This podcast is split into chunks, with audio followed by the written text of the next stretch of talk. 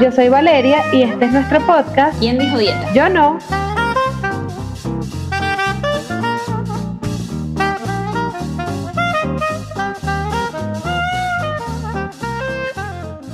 Hola Lolo.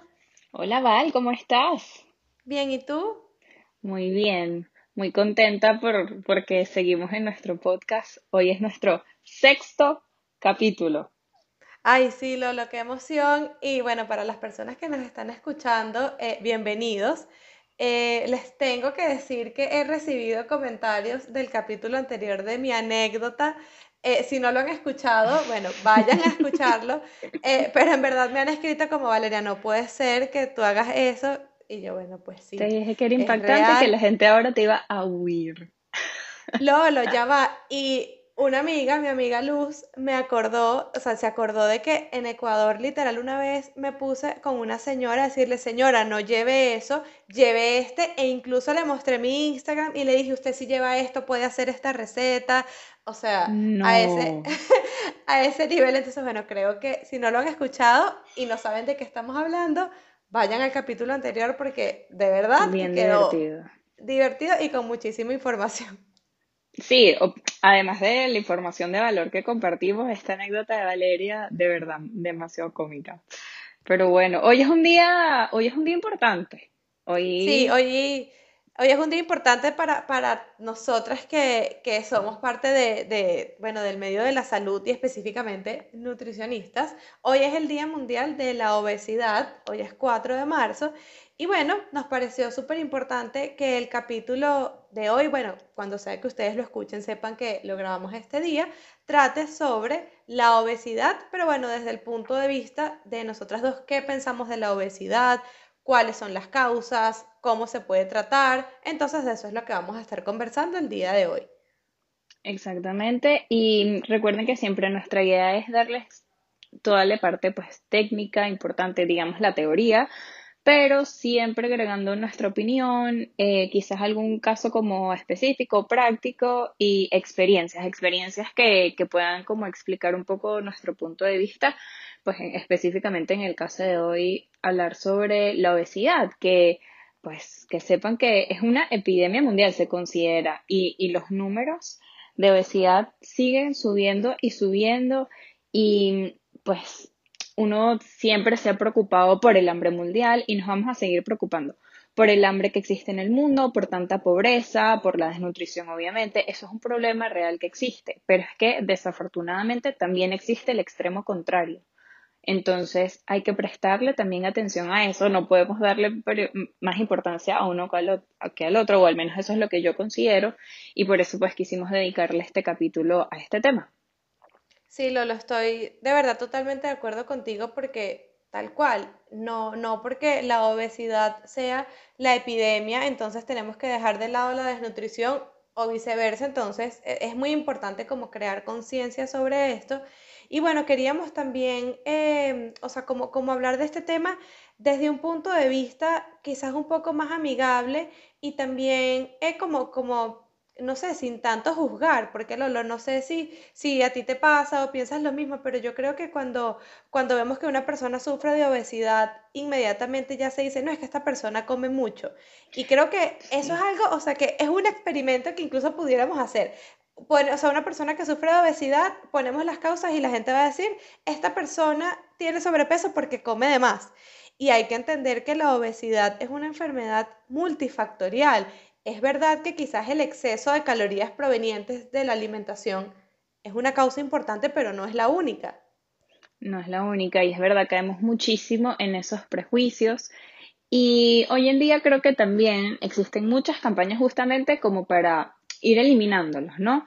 De, por qué en realidad puede existir la obesidad en alguna persona y como tú dices es multifactorial, puede haber problemas metabólicos, hormonales, no solamente por comer demasiado, sino por el otro extremo, por comer poco. Una persona que no es organizada con sus comidas, que come incluso una vez al día, no significa que va a perder peso rápidamente. Recuerden que nuestro cuerpo entre comillas, mecanismo de defensa entra en un método, en un modo como de ahorro, porque no estoy recibiendo suficientes eh, calorías o energía, entonces necesito lo poco que como ahorrar y eso también me puede llevar a un sobrepeso o a una obesidad. Entonces, eh, no, no necesariamente la persona que tiene obesidad es porque come demasiado o porque come mal. Total, y también hay que entender que quizás esta persona eh, tiene alguna alteración hormonal, alguna, alguna alteración, no sé, en el metabolismo de la glucosa, o es resistente a la insulina, o sufre de hipotiroidismo, o tiene algún problema con su tiroides o con alguna otra glándula. Entonces, es muy importante como empatizar y no de una decir, es que come mal, es que come muchas calorías, es que come muchas frituras, porque, a ver, también tenemos que recordar que nuestro cuerpo no es una máquina, o sea, nuestro cuerpo, no, o sea, no es que todo funcione de, bueno, yo gasto 1500 calorías porque, no sé, mi reloj me dice que yo gasto 1500 calorías, entonces yo como 1500 calorías porque lo vacío en mi aplicación en el celular, entonces yo me mantengo. Yo como menos de eso bajo, yo como más de esto subo. Tampoco funciona de esta forma, entonces creo que eh, siempre, y es como lo que a nosotras nos enseñaron en la universidad, nos dicen que una persona sufre de obesidad cuando su índice de masa corporal está por encima de 30. Para las personas que no saben, el índice de masa corporal es, es, una, es una fórmula, es una medida que se calcula dividiendo el peso entre la estatura al cuadrado y esto nos da un número, que ese número te va un índice, exacto, te va a clasificar como una persona con bajo peso, peso normal, sobrepeso u obesidad. Sin embargo, esto es tan poco preciso porque no toma en cuenta ningún otro factor que me parece que es como muy irresponsable en este momento que nosotras, que lo, lo que yo definamos, no sé, a un paciente con obesidad porque únicamente, por el índice. exacto, el índice de masa corporal le salió en 30. Y Lolo, no sé si tú tendrás alguna anécdota con algún paciente. Yo tengo una con un paciente que cuando le calculé el IMC, porque él tenía curiosidad, nos dio que su IMC era 31. Es decir, mm. él tenía obesidad tipo 1. Y él me dice, vale, yo sé que yo quizás tengo un poquitico de grasa de más, tengo unos kilitos de más y por eso estoy contigo, pero yo no me siento que estoy obeso, yo no me siento que, que, o sea, que estoy como en este índice, que entro acá, porque aparte hago ejercicio, es verdad que, bueno, quizás como un poquito por fuera, pero no como tanto, entonces, claro, eso a mí me hizo como bastante ruido porque era como ya va, o sea, esta persona teóricamente tiene obesidad, pero verdaderamente, o sea, tiene obesidad. O sea, ¿cómo, cómo logramos como distinguir de la parte teórica de que en teoría por un índice tiene obesidad, pero en la práctica, o sea, ¿cómo veo si tiene obesidad? Lo veo por el porcentaje de grasa, lo veo por sus métricas sanguíneas, ¿cómo lo distingo?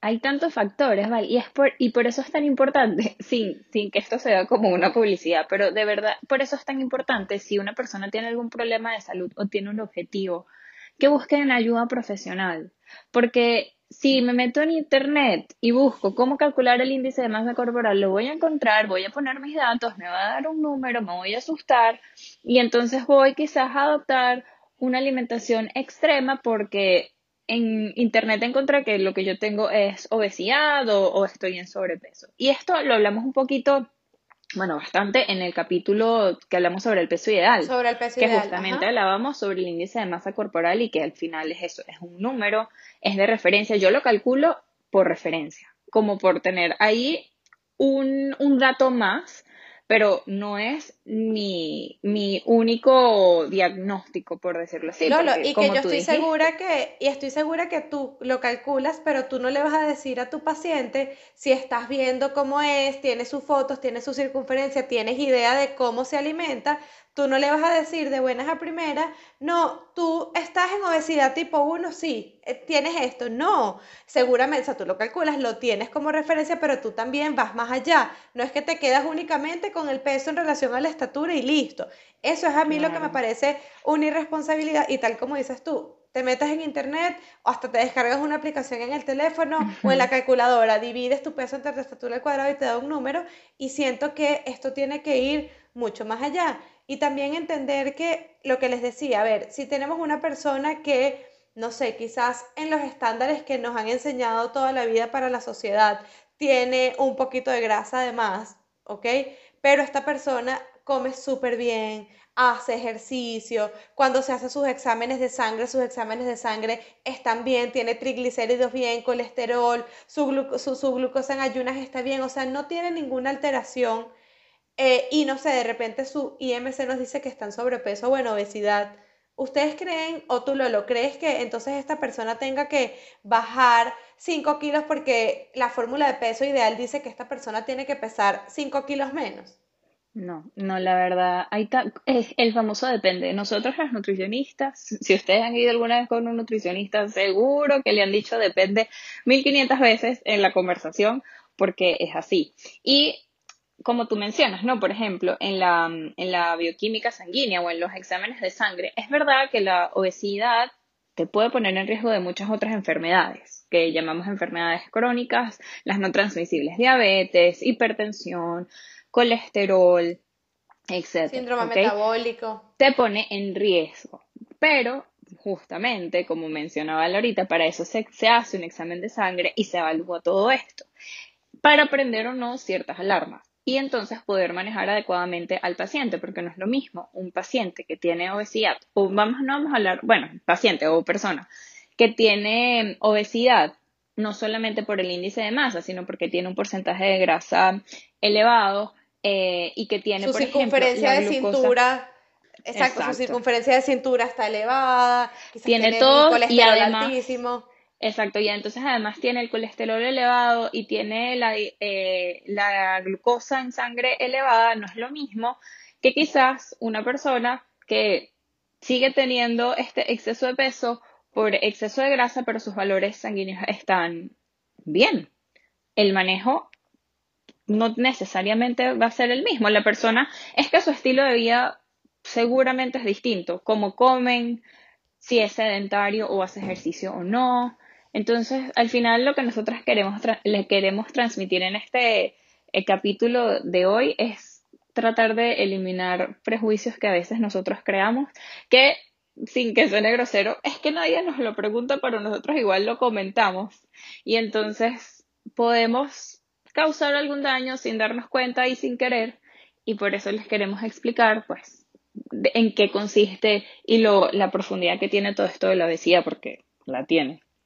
Total, Lolo. Y creo que también vale como, como la pena colocar como este ejemplo que si bien no está relacionado directamente con la obesidad, va mucho, ayuda como mucho a lo que tú dices del tema de eliminar prejuicios y del que creer que una persona porque quizás tenga unos kilitos de más o un poco de grasa de más necesariamente es que come mal, porque entonces también tenemos muchas personas que son delgadas o quizás extremadamente mm. delgadas, que comen terrible, o sea, que comen malísimo, que comen alimentos procesados, que toman demasiado alcohol, que consumen demasiado azúcar, pero siguen estando delgadas entonces, a ver, quizás la persona con un exceso de grasa que come bien, pero bueno, metabólicamente es así, o su genética es así, o tiene huesos pesados es así, está mal porque físicamente no, está gordita.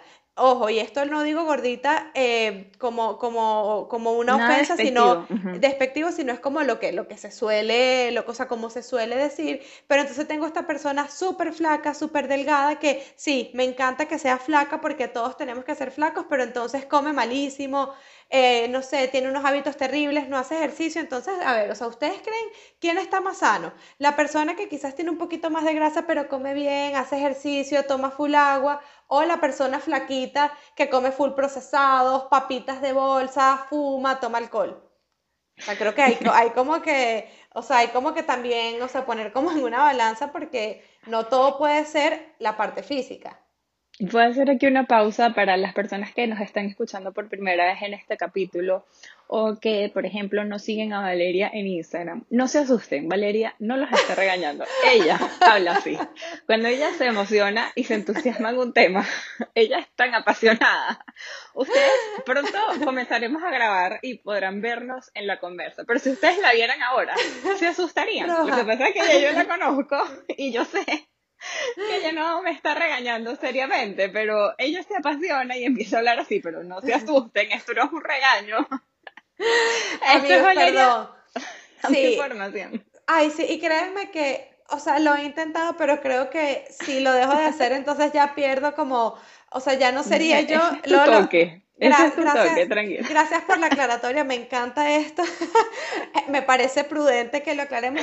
No los estoy regañando y esto es algo. Yo en mis historias también les digo a las personas, no los estoy regañando, es mi forma de hablar cuando me apasiono. Lo, te lo agradezco, amiga. Muchas gracias. Cuando quieras. Cuando quieras haré aquí la acotación porque ya estabas así súper exaltada y dije, no, ya aquí la gente se va a asustar. Sí, la gente que no, Dios mío, está loca, nos está... No, no, no, no, no, por favor. No, pero pues siguiendo con, con el tema, este, es así. Con, eh, así como tenemos prejuicios con el sobrepeso a veces también por bajo peso, em, creamos ciertos prejuicios y ojo, esto le pudiésemos dedicar uno o muchos más capítulos por todo em, el tema de, de eh, trastornos en la alimentación y de la conducta alimentaria que pues en las personas no se ven como ustedes los ven, personas que son de muy bajo peso que se ven en el espejo y se ven como si tuviesen más peso, en fin, esto es otro tema, entonces al final lo que yo les quiero decir con esto es que tenemos que tener mucho cuidado con los comentarios, tanto por como decía Val, gordito o como por flaquito, porque no sabemos en verdad por lo que está pasando esa persona. Aquí no, no vamos a crear ningún prejuicio, todo lo contrario. Este, queremos pues nada, darles las herramientas y la información para que ustedes sepan pues la realidad, la realidad de muchas personas y las causas eh, que pueden llevarlos a esa realidad. Y, y Lolo, también algo muy importante con, o sea, con esto creo que es la parte genética de la persona, porque, a ver, no sé si a ti te ha pasado, pero yo creo que, o sea, que esto es algo que nos ha pasado en consulta, es algo que nos ha pasado en las redes o incluso, no sé, en una reunión que nos preguntan que la gente dice, pero ya va, o sea, ¿por qué si yo estoy comiendo igual que mi amiga, hacemos ejercicio, ella baja de peso y yo no? ¿Por qué yo sigo teniendo este cauchito? ¿Por qué yo sigo teniendo esto? Y la realidad es que, amigos, todos somos distintos, o sea, nuestra genética es distinta. Quizás, no sé, mis huesos son más pesados. Y a ver, a mí me pasa que, que bueno, esto dejándome un poquito del tema de lo de la obesidad, pero yo particularmente siempre tenía como un complejo con mis piernas porque mis piernas son gruesas y yo decía como que, pero no entiendo por qué si incluso las veces que he estado, no sé, más fit y comiendo súper bien y haciendo full ejercicio, sigo teniendo las piernas tan gruesas hasta que entendí que simplemente esa es mi genética, o sea, así soy yo. Entonces lo mismo, así como a mí me pasa con las piernas, quizás, no sé, a Lolo le pasa con la espalda y a ti que nos estás escuchando te pasa con las pantorrillas y quizás a, no sé, a otra persona le pasa con el Los brazos, los cachetes. Los brazos, exacto, que entonces, así coma súper bien, haga ejercicio, haga bastante cardio, haga ejercicios funcionales, no va a lograr, o sea, tener un cuerpo eh, atlético y eso ya es un tema propio de la genética y, creo que, eso también es algo como que tenemos que entender para, para no, no compararnos y no caer como en eso de que no, yo estoy haciendo esto mal porque yo no tengo el cuerpo de X persona. Ajá, pero a eso voy. ¿Quién le dijo a quién que el cuerpo de X persona es el cuerpo perfecto? Porque aquí estamos casi que entrando en otro tema, ¿no? Pero todos estos prejuicios los creamos por ciertos parámetros que nos venden, que vemos en redes sociales, que vemos en revistas o lo que sea, que nos hacen pensar que el cuerpo de esta persona, este modelo o lo que sea es el cuerpo perfecto y todo lo que esté fuera de eso está mal. ¿Por qué tener las piernas más gruesas no es un cuerpo perfecto? No es lo mismo una pierna gruesa porque está con, tiene músculo, porque está entrenada, por decirlo de alguna manera, que una pierna gruesa porque es, grasa, básicamente. No es lo mismo. Entonces, es como digo, esto es casi que otro tema, pero todo esto viene por la percepción que nosotros tenemos, que está muy mal, o al menos es la opinión, mi opinión personal de Lolo, de, de pensar que solo existe un cuerpo perfecto, que el cuerpo perfecto es un, un cuerpo delgado, con el abdomen plano, que no tiene caderas anchas, que, no sé, eh, tiene los brazos delgados y marcados, que tiene los hombros así, que tiene las piernas asadas. No necesariamente, o sea, eso en verdad es un tema súper complejo eh, porque nosotros mismos, o sea, es como que nosotros mismos nos hacemos el daño, porque nosotros ponemos, ¡pum!, este es el cuerpo perfecto y todo lo demás está mal, y entonces a partir de eso usamos esa referencia y nosotros mismos nos juzgamos. ¿Por qué? Nadie dijo eso. O sea, hay tantos otros factores.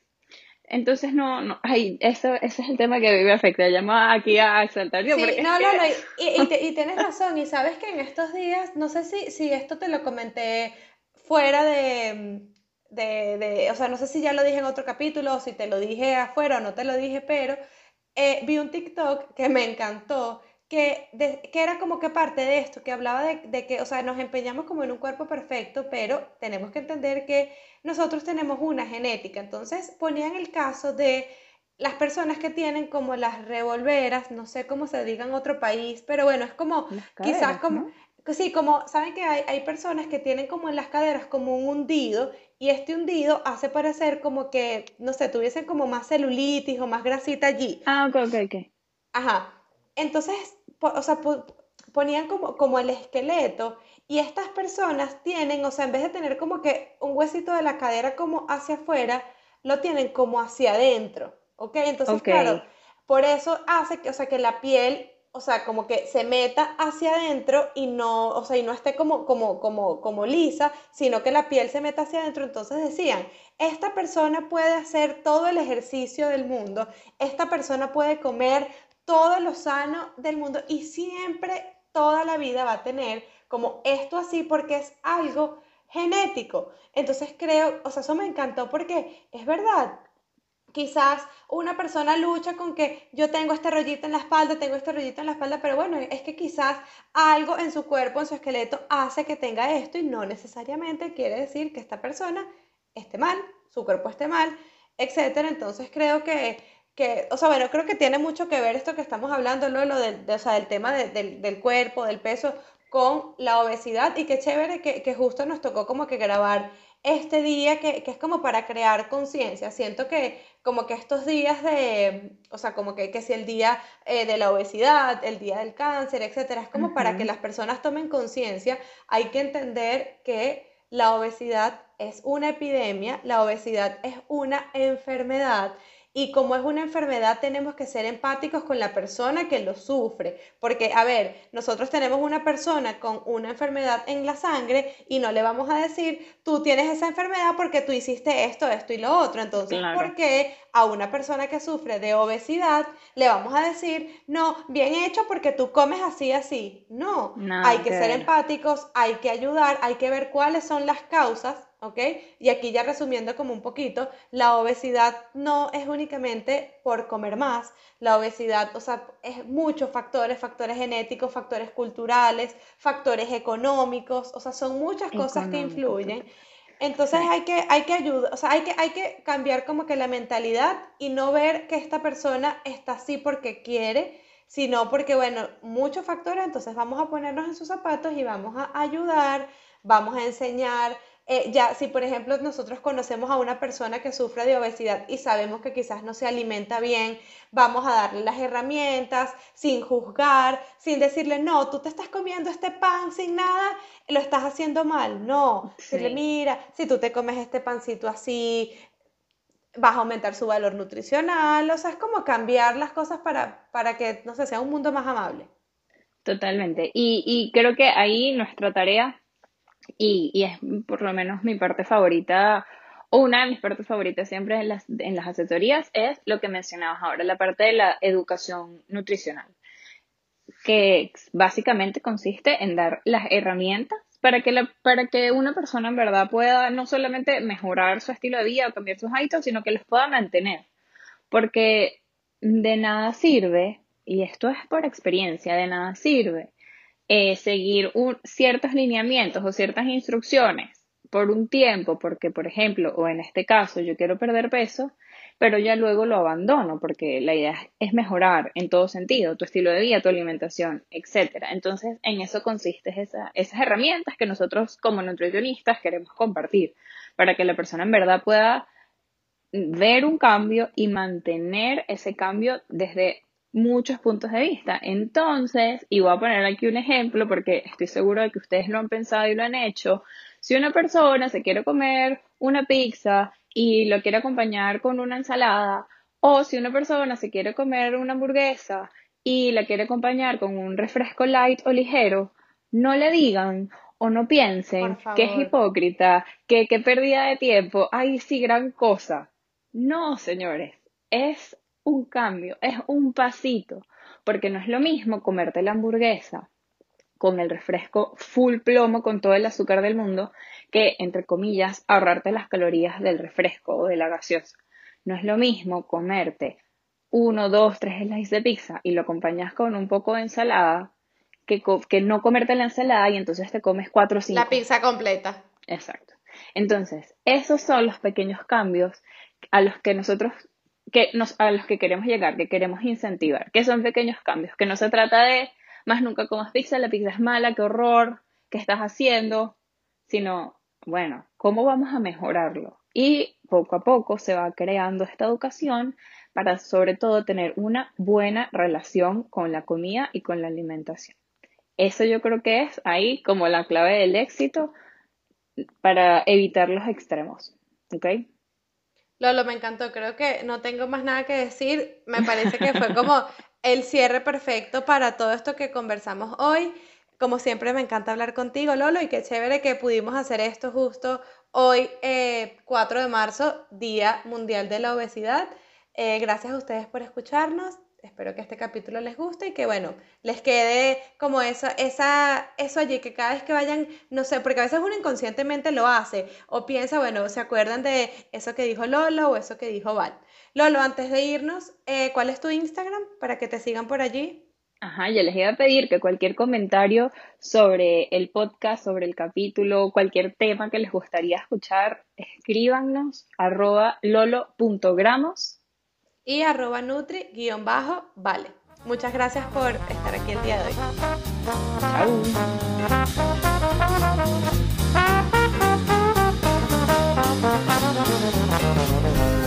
Y este fue nuestro capítulo de hoy. Gracias por escucharnos. Les esperamos en una próxima oportunidad para hablar de qué de dieta. No, yo no digo dieta. Yo tampoco.